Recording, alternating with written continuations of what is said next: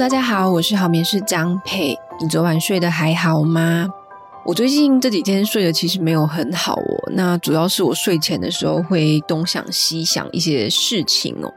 那最近有一个我蛮关注的新闻哦。那我想大部分的爸妈应该都已经很注意到这件事情了。这个新闻可能在我播出这个节目的时候呢，就已经过了两三个礼拜、三四个礼拜了，所以说不定新闻热度已经退烧。但是我希望这一集的节目呢，可以让大家再持续的关注这件事情哦。那就是有一家知名的加盟幼儿园哦，他们发生孩子集体被喂药，那据说还是三级的管制毒品。嗯，我在经营自媒体，不管是在 Podcast 或者是脸书 IG 哦，其实我很少去谈论时事。那主要是因为我觉得现在的资讯消息太多了，那很多新闻它其实像挤牙膏一样，慢慢的挤出来，所以其实我不太想在资讯还不够清楚的情况下来谈。那当然还有，我主要都还是关注在睡眠哈，或者是婴幼儿相关的教养啊、育儿的事情上面，所以跟这些无关的事情我也不会去谈。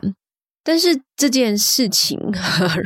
例外哦，虽然我说我不常谈论时事，那虽然我录制音频的这个当下，我们现在是六月十五号，那这个案子在六月十五号的时候，我们还没有一个很清楚的脉络，大家还不知道到底是谁去喂药。哦，幼儿园到底有谁知情？还有那一些管制的药品是从哪里流进来的？那还有很重要的一点是，究竟有没有其他的幼儿园也有类似的情况？这些资讯其实完全都没有。但是我真的是还蛮愤怒的。我有时候晚上想到这件事情，我就觉得很生气，觉得怎么会发生这么夸张的事情哦？所以我才会想要今天稍微谈一下哦。但坦白说啦，哈，我觉得我可能跟大多数在听节目的你一样，我们现阶段也没有办法做什么，因为根本也没有什么消息的来源。那如果谈太多，有时候又会变成一种政治的口水。可是我觉得这样子好像又是偏离主题了。那我觉得作为一个，嗯，我应该也是在做呃婴幼儿相关的自媒体哦。那也只能说，我可能会尽量的去公开谈这件事情，然后邀请大家去关注这个新闻，尽量让这个事件的热度比较减少。我其实很希望在这个 podcast 播出的这个礼拜，其实就已经有比较明确的消息出来了哦。如果有的话，那是最好。今天这个礼拜，我们就来谈一个跟幼儿园有关的睡觉的情况哦。那其实，在我们咨询的过程当中，会遇到各式各样的家庭。那其实有一个比较常见的状况是，就是孩子白天在托育中心，那不管是保姆的照顾啊，或者是幼儿园啊、托育环境啊等等，都蛮适用。今天我们要谈的这一集，首先我来谈一下哦，哪一些托育的情况可能会去影响到夜晚的睡眠呢？那主要有三个原因哦，我帮大家统整出来哦。第一个呢，是在托育环境的时候，他的白天小睡睡太多。有一些孩子他在幼儿园睡得特别的好，睡得更多，但就是因为睡太多了，所以反而吃掉夜晚的睡眠时间哦，甚至造成有日夜颠倒的情况出现。这点在小月龄的宝宝他特别容易发生哦。那怎么样算睡太多呢？那基本上他会需要看月龄啦。这个部分我是在我们好眠线上学院的课程《零到四个月顺流好眠报》。跟四个月到两岁好眠保养成法去细谈哦。那当爸妈了解之后，哦，你可以去跟送托单位谈谈看，要怎么去缩短孩子的小睡时间，让他的整体睡眠跟夜晚的睡眠问题可以改善。那还有一个指标就是说，他平常周末睡得怎么样，会不会跟他平日白天的情况差异太大？如果有的话，这个也要多注意哦。其实坦白说，在幼儿园白天小睡睡得特别多的情况并不常见，因为一般来说，托育环境它的睡眠环境的干扰应该会比较多的，所以呢，我其实很少遇到这种情况。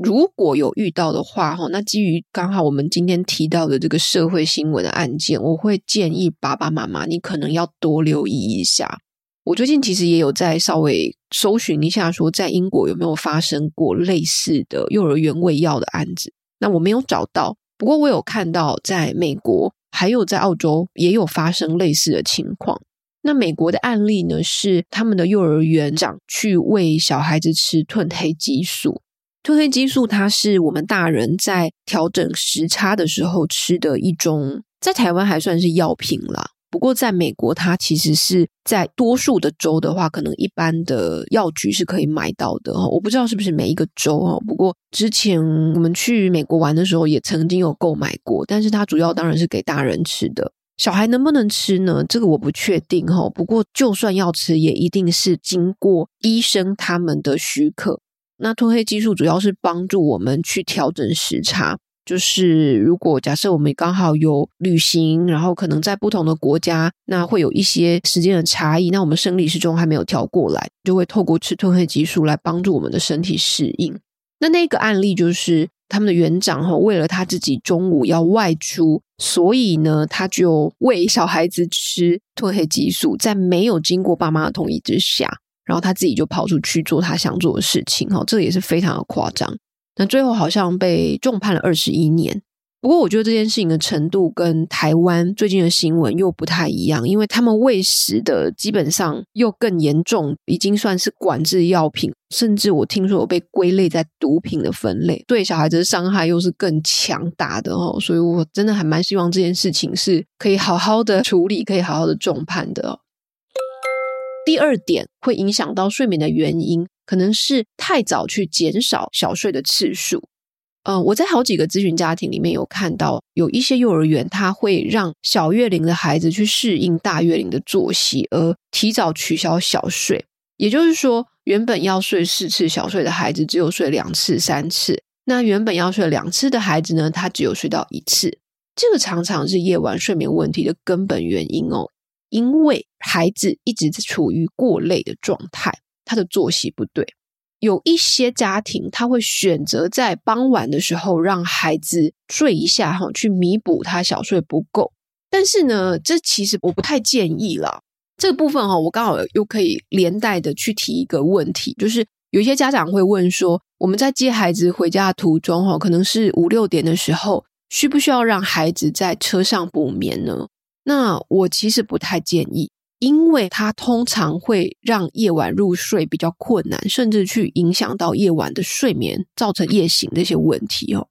那因为傍晚的这一段小睡，其实它很尴尬，它比较没有修复性，那它也很难睡得很好。所以我们宁可早一点回家，让孩子提前入睡，用夜晚睡眠来去弥补他小睡的不足。那除非有一种状况是说，爸妈，你可能预期孩子已经会过累，然后他可能在车上会崩溃、尖叫、大哭，但是你开车回家的路程又还有一段距离，那为了行车的安全，你就可以考虑让小孩子稍微小睡一下，但是你回家之后就可以唤醒，去确保说傍晚小睡跟夜晚的长睡眠之间，他有足够的清醒时间，这样子对夜晚的睡眠影响就会稍微小一点哦。那另外还有一种就是说，你的宝宝是月龄比较小。可能比方说小于七八个月哈，或是再小于五六个月，那这样子的话，他还有机会在傍晚补眠，然后不至于影响到夜晚太多。这个是第二个常见的原因。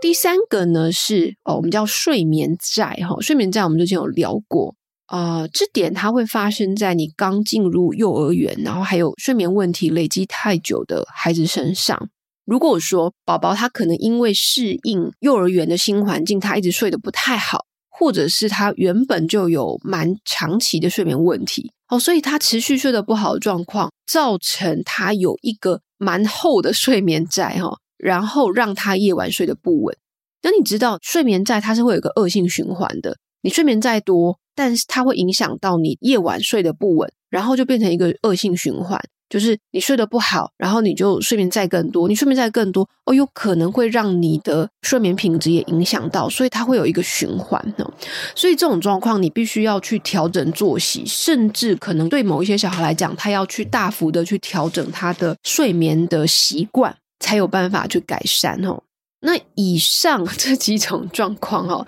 我觉得它发生的时候，其实都还是需要去跟幼儿园这边去谈啦。那你有没有办法去跟幼儿园谈？哈，这个就牵扯到一件事情，因为并不是每一个托育环境它都有足够的弹性，或者是它有这样子的包容性，可以去依照小孩子个别的情况来做调整哈。所以坦白说，我觉得最好的、最重要的方式，其实都是在选择托育环境的时候，我们就先去留意他的小睡的时间，还有小睡的次数，预防胜于治疗。如果爸妈可以在挑选托育环境的时候，就先把他的作息还有他的睡眠环境都列入考量的话。那你可以去避免一些后续的问题。我其实认为，孩子他在托育中心，他的睡眠作息会比他在清醒的时候玩什么还重要。我们现在很多在挑托育环境的时候，都会看说，哦，他有提供什么样子的活动让小孩子玩。但是其实对孩子来说，他的睡眠去影响到的可能是更多的，因为他有很大很多的发展的阶段是在睡眠的时候进行。他们的大脑会在睡眠的时候特别的活络，然后去帮助他们大脑的发展更成熟。这个会去影响到他的学习力啊、情绪啊，甚至是健康都会，而且是很长远的影响。关于这点，因为之前太多人问我了哈，所以我在我们学院的免费直播曾经有聊过这个主题，就是如何从睡眠的角度来挑选适合的托育环境。假如你错过了，或者你不是我们的学院生，但你对这个主题有兴趣的话呢，我现在已经把它放在我们的好眠线上学院的平台上面，单独拿出来作为一个直播回放的小课程哈。如果你有兴趣的话，你也可以去参考哦。所以我觉得最重要的哈，就是我提到的选择托育环境比事后做很多事情还重要。那另外呢，我觉得有一点也是蛮重要的啦，就是虽然。我们在选择托育环境上面要很谨慎，但是我们一旦做了选择之后，其实跟保姆、跟老师也会需要保持一个比较好的关系，因为毕竟他们是实际去照顾小孩子的人，而且说实在，在托育环境里面，或者是对于保姆、老师来说，他们非常的辛苦，而且他们的待遇可能往往都不是那么的好，所以他对于我们要提出来的要求。其实老师们他可以做的是很有限的，因为他也必须要去符合幼儿园的规范。所以一旦我们做了选择，其实我们就尽可能去和保姆老师保持一个比较良好的互动关系。那我觉得也要去信任他们哦，除非是安全性的问题，或者是你觉得真的哪里不太对劲，不然我们在去做沟通上面，我们可能也会需要放掉一些自己的坚持。那这样子对于孩子或对于双方的信任感哦都会是比较好的。那最后一点是哦，虽然我们不能去掌控白天小睡的一些状况，我们可能可以掌握的有限，但我们还是可以去专注在夜晚跟周末上，着重在这些我们与孩子实际相处的时间哦。孩子他其实很机灵，他们会知道在家里还有在托育环境是不一样的。所以我们在可以处理的范围内，让孩子的夜晚呐、啊，或者是周末去符合他应该要有的作息，跟有足够的睡眠。那如果你想要让孩子自行入睡的话，你也可以在这个时候去引导，即便他跟幼儿园入睡的方式不同，也是没有关系，你还是可以去做一个区隔。那最后我想提醒的是，其实针对送托孩子的家长，哈。我们还是有很大的几率可以让他们好好睡觉。事实上，许多跟我合作的家庭，我们大概有两三成吧，哈，是白天在幼儿园或者是保姆，哈，夜晚才带回家自己顾。你还是可以在夜晚的时候让孩子睡过夜，或者睡得好。即便即便哈，你白天的照顾者你没有办法依照我们的建议，但是我们还是可以专注在夜晚的睡眠，让夜晚跟白天分开。孩子他很聪明的。他会去分辨夜晚跟白天的照顾者不一样，和他的入睡方式不同，而有不一样的表现。所以，假设你的孩子现在夜晚睡得不太好，但是他现在送托，你担心说啊，你现在什么事情都不能做，其实不会哈，你还是可以去做睡眠引导。你还是可以在你的范围内去协助小孩子睡得好。你不需要因为白天送托而放弃掉夜晚的睡眠。不过，当然有一个心态要建立起来哈，就是某一些宝宝他可能会因为白天作息的影响，让夜晚睡眠的进步幅度有限。我们刚刚有提到，你入睡的方式可以不同，但是作息尽量是还是去配合他的月龄啦哈。那假如不行的话，比方说，宝宝本来他夜晚吼睡五十分好了，我说分数哦，那我不是要帮小孩子打分数，而是这样子比较好讨论啦吼。假设你的宝宝你觉得他只有睡五十分，那他可能进步到八十分，他还是有进步哦。但是呢，如果你白天的作息只能配合到某一个程度的话，那你就比较难进步到九十分或是九十五分，你会相对来讲会困难一点。